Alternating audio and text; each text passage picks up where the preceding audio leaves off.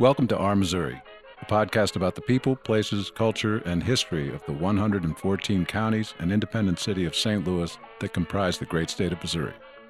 Each episode focuses on a topic related to the state, ranging from publications about Missouri's history to current projects undertaken by organizations to preserve and promote local institutions. The Our Missouri podcast is recorded at the Center for Missouri Studies in Columbia and is generously provided to you by the State Historical Society of Missouri. And now, here's your host, Sean Rost. Good morning, good afternoon, and good evening, or whatever hour you're tuning in to listen to the Our Missouri podcast. My name is Sean Rost, and I'll be your guide to explore the memories, moments, and misfortunes from our Missouri. This year's Missouri Conference on History may be over with, but we still invite listeners to meet us in St. Louis for a multi part series focusing on several projects and institutions that document the city's history and cultural identity. Our guest today is Keona Ervin, she earned a PhD in history from Washington University in St. Louis and presently serves as an associate professor of history at the University of Missouri in Columbia. Her book, Gateway to Equality Black Women in the Struggle for Economic Justice in St. Louis, was published by the University of Kentucky Press in 2017. Welcome to the Our Missouri podcast, Keona. Thanks so much for having me. It's a pleasure to, to be on. Tell us a little bit about the origins of your book and really the story behind it. Sure, sure. Well, um, you know, I it, I guess I guess we could start um, uh, the story probably in like a I was I think in my first or second year in graduate school. It's actually taking a class in oral history methods um, taught by the late Leslie Brown, Dr. Leslie Brown, who was my advisor, um, and she had done a lot of great work um, in oral history on the kind of history of Black women in Durham, North Carolina. Uh, in the 20th century. So, uh, yeah, I mean, our, our culminating project for that class was to find a local in this case, civil rights activist. So someone who was particularly active in like St. Louis-based community work, you know, in the 1950s or 1960s or even beyond, really, and to conduct, you know, an oral history with that individual and kind of going through, of course, all the methods that are that are crucial to, you know, kind of preserving um, the oral tradition and, and telling of the past. So. I, I found I really stumbled upon um, the figure of Ora Malone, Ora Lee Malone, um, who was actually featured in Doris Wesley, who's also um, passed away, but she was an important archivist at the University of Missouri St. Louis and produced a, a fine um, collection of oral histories by African Americans in the 20th century in St. Louis. Um, and so I found Malone through her work, through Wesley's work, and literally looked up Malone's information in the phone book, which I don't know if they even make phone books as they did way back, as they do now, or as they did back then. But um, I found her address, I found her phone number, and I called her. it, was, it was a complete cold call. But, you know, I, I basically interviewed her for that project and learned, I think, a great deal about – how to maybe rethink um, the Black freedom struggle. I mean, she was um, born and raised in the Deep South, then migrated, part of the Second Great Migration with her family. She moved to St. Louis in the early 50s, found a job or located a job at a manufacturing plant, actually a, a, a clothing um, manufacturing plant that produced men's clothing. Um, and basically, after a few years, unionized, helped to unionize that shop and became this compelling labor leader for the next, you know, four, four decades or so, four to five decades. So, an amazing trajectory that really helped me kind of think differently about how we define Black freedom or how we define the kind of scope and trajectory of the civil rights movement and what it means in particular to center Black women and, and what happens to our narrative when we do that. So I originally intended to write a dissertation on Lee Malone, a kind of political biography that just would trace her activism, starting in Alabama and Mississippi, where she grew up, and then kind of following her into St. Louis, and then you know explaining basically the the kind of landscape of her work. But a lot of our conversations, um, in, our, in a lot of our conversations, Malone just kept referring back to the 1930s as a kind of critical moment in the trajectory of St. Louis labor history and, and really showing me kind of the roots of her activism in the 50s and beyond, or the kind of origins, you might even say, or certainly antecedents of that um, later history were, were actually to be found in the 1930s and 40s. So what began as a kind of political bi- biography of Ora Lee Malone actually turned into a kind of history of the generation that preceded her.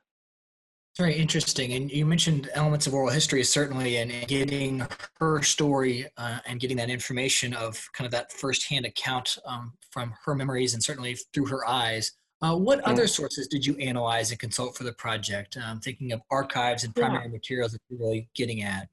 Absolutely, yeah. So, you know, um, and yeah, in addition to kind of um, using oral histories, both both oral histories that I created, but relying much more heavily on um, a body of oral history collections that that have just been fantastic um, and, and have been produced in the last maybe 10 to 15 years or so. So Beyond that, I, I, relied a lot on organizational history. So the St. Louis Urban League papers were especially crucial for kind of documenting um, the history of Black women's labor in the 30s and 40s because the St. Louis Urban League had a rather robust and active chapter, um, and they also had had their own women's division.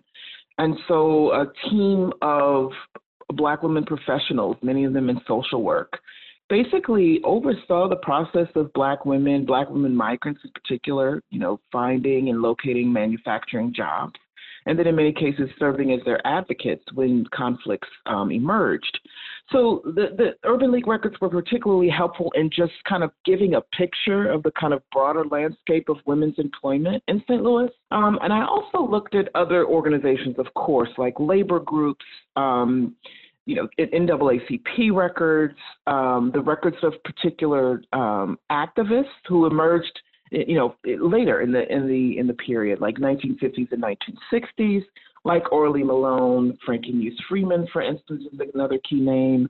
Um, Ernest Calloway, an important leader of the Times, Vern Calloway as well, an important political leader. So they had individual papers um, at the State Historical Society, uh, the, the St. Louis branch actually, um, has a has a really nice collection in labor and civil rights. Um, and so I drew a lot upon individual individual records, organizational records, um, oral history, as well as governmental documents. So I was looking at, for instance, um, the Women's Bureau and a number of their publications on women's employment included groups of the of, of women workers that I featured in my in my um, dissertation at the time dissertation and now book. And the other piece, um, the, the, other element to I guess my source material is actually um, you know music. So blues recordings and blues recordings produced in the 1930s I found out by St. Louis artists actually discussed a group of women um, nutshellers that I, I have an entire chapter dedicated to their work. Uh, but to find a blues recording by two prominent um, musicians of the time was really, and, and then uh, of course about these women was it was it was quite the find. So, using music as a way to kind of think about the expressions of a kind of Black women's working class consciousness or Black working class consciousness was particularly useful. And I also relied upon um, the music, the song, the playbills, the sheet music of a rather um, active interracial labor organization, the ILGWU, who in the 1940s produced um, basically plays, plays for workers, by workers, that really try to communicate labor's message. So I actually found the records um, of the of the songs essentially that were performed, and in many in many cases the scripts that were performed in, in, in, a, in a series of these productions, and that too helped to kind of think about how these these laborers, how these workers are, of course, engaging themselves in collective work, right, and, and, and, and under the banner of organized labor, but how the element of culture is kind of really crucial to both thinking about building a kind of working class consciousness, but also getting to some of the the risks and the conflicts within that that collective um, enterprise. Before we return to our conversation, here's Danielle Griego with some information about upcoming events. National History Day in Missouri is looking for educators, historians, writers, filmmakers, museum staff, and community members to judge student projects. The state contest will be held on April 25, 2020. National History Day in Missouri is a unique opportunity for middle and high school age students to explore the past in a creative, hands on way by producing a documentary, exhibit, paper, performance, or website on a topic of their choosing. To learn more about National History Day in Missouri, including judge orientation and how to start a program at your own school, please visit shsmo.org/nhdmo. Now, when one thinks of the traditional narrative of the civil rights movement in the United States, obviously plenty of attention given to the 1950s and the 1960s for, you know, not only the activism the era, but also the legislation passed at kind of state and national levels. But something interesting with your book is really this element of a prehistory to the civil rights movement. Why did you want to center your focus uh, on this prehistory? Yeah, I mean, and you know, I I think you know, I, am not sure so much of. I mean, I, I would like to kind of think of it as as the antecedents of what would emerge in the 1950s and 1960s, or kind of the heroic, you know, period, as many um, kind of historians have called it, the heroic period, um, or classical period of the civil rights movement. But in terms of both, uh, so, so, first to think about kind of um, the the broader historiography on you know the scope, the chron- the chronological chronolo- chronology, the timing, and so forth of the Black Freedom Movement. What's what's interesting about the St. Louis case study is the way that working class concerns, in many ways, remain consistent through the 50s and even 60s. And that's that's something that kind of challenges maybe an older uh, idea of a scope and trajectory of the civil rights movement that kind of argues that there's a break um, that happens around basically the early 1950s um, in terms of uh, kind of moving, uh, the movement's kind of moving away from economic issues. But in St. Louis, you see a kind of, uh, I guess you could say, a, a, through line, if you will. There's a continuity around, um, you know, emphasizing kind of economic questions. So, and the other, the other thing that's I think crucial here too is that women with the well, part of the argument of my book is that women black women black women activists and their their kind of collective work labor really that that was really instrumental in helping to keep that economic for, focus within the movement um, and so you you can't really tell that story um, of how it in a sense persists throughout the kind of post world war ii period without appreciating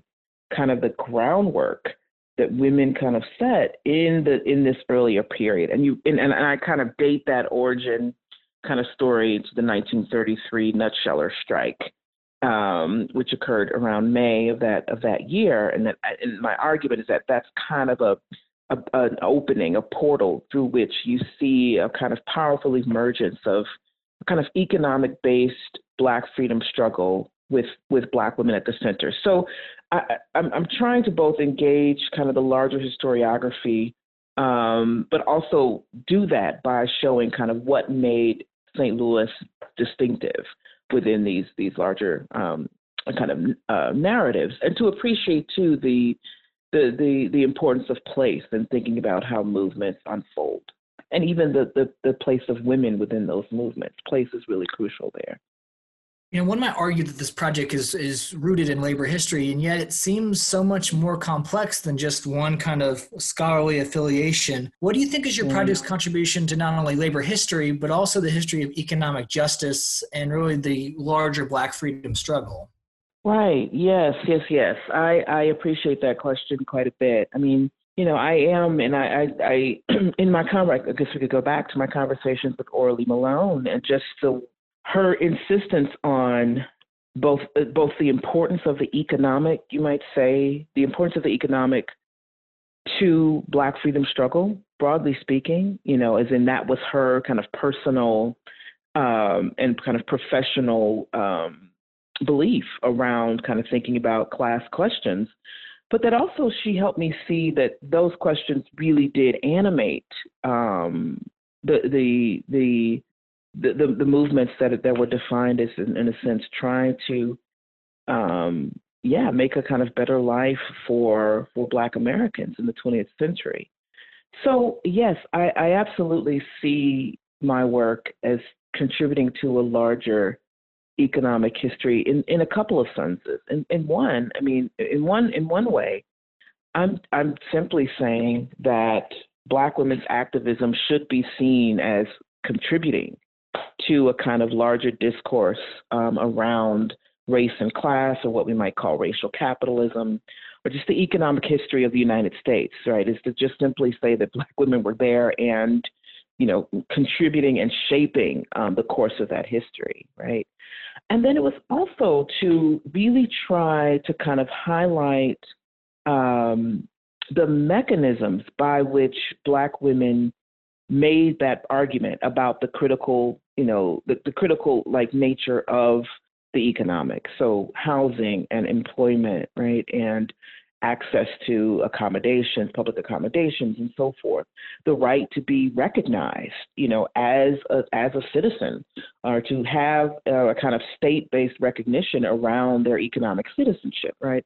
That that that, that to, to, to understand the ways that they made the the case for that um, is also to kind of really get to, I think, a really um, important, if often overlooked, dimension, a kind of intellectual labor that's going on in, in Black women's activism at this time. Um, to really put them basically in the in the position of a, a kind of architect of a freedom struggle that that is thinking quite seriously and quite uh, in, in quite complex ways about you know how to how to live well basically or how to live with dignity as they would put it now this is obviously a series focusing on kind of the history of st um, and looking at your book and certainly in that context what do you feel was significant about the overall black freedom struggle in that city and you could say the larger suburban area in the time period you're focusing on yeah yeah so it's it's pretty decisive i mean you know there there, you know, once upon a time, it it was not, you know, it, it, St. Louis had really not been a part of our, you know, investigation, our conceptual understanding around this history. Um, here and there, you would see, you know, pieces of that story. Certainly, you know, figures like George Lipsitz um, played an incredible role, an important role in helping to kind of pioneer a kind of Black St. Louis studies scholarship. Um, but it's it, you know I think today, of course, it's it's welcomed. I mean, you have you know dissertations and theses and and um, you know monographs that are on the way that are very much focused just around St. Louis, and I think that that kind of speaks to um, both contemporary kind of political and economic developments, especially in the world of Black activism out of the Ferguson uprising, and also just the sense that you know, there's there's an important history here, like figures like Clarence Lang, um, Walter Johnson's book, which is going to be out just in a bit here, are all kind of showing us, I think, in compelling ways, how significant um, St. Louis history is, uh, just broadly speaking. So, I, yeah, I was absolutely trying to speak to that, and, and building in particular off the work of George Lipsitz, of, of Clarence Lang. I wanted to kind of look at how women were crucial to building um, a rather robust Black freedom struggle, again, that focuses around a kind of working class subjectivity or working class consciousness, if you will, to use an older term. Um, so that that's that's kind of where I see my contribution in terms of St. Louis history. To not just, uh, but you know, to not simply though, kind of argue that Black women contributed, right? That they were there. You know, I, I think other works show that, but to show kind of the the consequences of that activity. Like, where in a, in a sense do you feel or do you see their influence? And how are they shaping kind of the legacy, um, really the activist legacies of that city? I mean, they're they're front and central. They're not just you know kind of contributing, but they are shaping a kind of um, you know what Martha Biondi calls in in one of her her texts a kind of black urban political agenda. That's that's where Black women's activity is really resting, and it's something. It's a Black urban political agenda that's really emphasizing a kind of working class liberation that puts their own economic experiences at the heart and soul of that project. So, yeah, I mean, much has been, I think, well, you know, we still need many more studies on Black St. Louis to kind of develop this um, this scholarship. But I'm excited about about um, the future of Black Black St. Louis studies. One term that I I caught in, in reading the book and, and certainly was intrigued by was, was the phrase laboring for dignity. Uh, what do you mm-hmm. mean by the hmm. term and looking at the at your larger project? Yeah, you know, I was actually interested in and I, I wanted laboring for dignity to to actually be the title of the book, but that idea wasn't wasn't as welcome. But that's okay. But yeah, but it is a central concept or theme um, in the work. And so, what I was trying to draw attention to was the fact of the many labors that Black women performed to make movement work possible. So, I was, of course, interested in their labor for a wage, right, or the ways that they are are finding um, employment through the above ground economy, in some cases through the underground economy, um, but the ways that they're trying to make a living, right, through through work, um, and in this, in most cases, through work that is, un, you know, um, identified as as as legitimate, you might say, quote unquote. But the other, there were other forms of labor that I thought were really crucial, kind of for understanding this history. And that, in, in one in one case, it's it's in this case, it's the laboring that they performed, the work that they performed toward making dignity a kind of political issue right? Um, politicizing dignity. So we tend to kind of focus quite a bit on welfare rights activism in the 60s and 70s as a point in as, as a point at which you know African American women are politicizing dignity, right, or politicizing poverty in a way. But it's happening much earlier as well, and I, I, I kind of argue that it's it's the way that these women are using their own economic experiences um, toward kind of political means, effective political means, that they are, in a sense, building um, a kind of activist project around centering dignity. That dignity is a kind of, you know, um, you know, political concept for them, and I, am try, I was try, I'm, I'm, trying to kind of highlight the work that it took to make dignity um, a kind of central agenda, right? To go back to that understanding of uh, you know the black urban political agenda to how to, how did they make dignity central to that agenda right? It's the work that they performed. Um, so yeah the laboring for dignity concept is trying to uh, make visible the the multiplicity of, of of labor forms that black women were engaged in. Black working class women black middle class and professional women as well as black elite women but but focusing primarily on black working class women you know how did they make again dignity so central to their to their um, to their organizing? And there's certainly a lot of things that readers will find fascinating in the book informative and perhaps new in understanding the history of st louis. What is something that you mm. hope readers take away in, in looking and in really going through this book?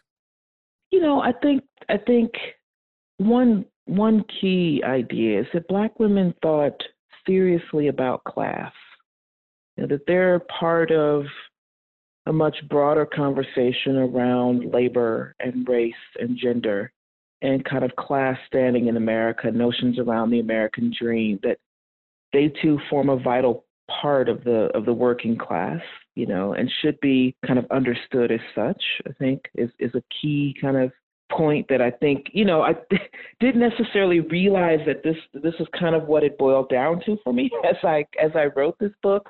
Uh, but certainly in kind of uh, after the book was published and, and I had some speaking engagements in which I'm traveling a bit and I'm able to talk about the ideas of the book, I'm, I'm seeing that that's a key idea. Just that Black women are part of a part of the working class, from a vital part of it, and for for um, for this period and, and, for others, of course, for the period um, that I, am interested in, they were shaping key debates around um, class in America, essentially. And to understand them in that light, I think is crucially important um, for our conceptual understanding. Thank you very much for joining us today. Thank you. Thank you for having me. I enjoyed our conversation. Thank you for listening to the Our Missouri podcast. If you would like to learn more about the podcast, including past and future episodes, information about guests, and upcoming events, please visit our website at shsmo.org forward slash our dash Missouri.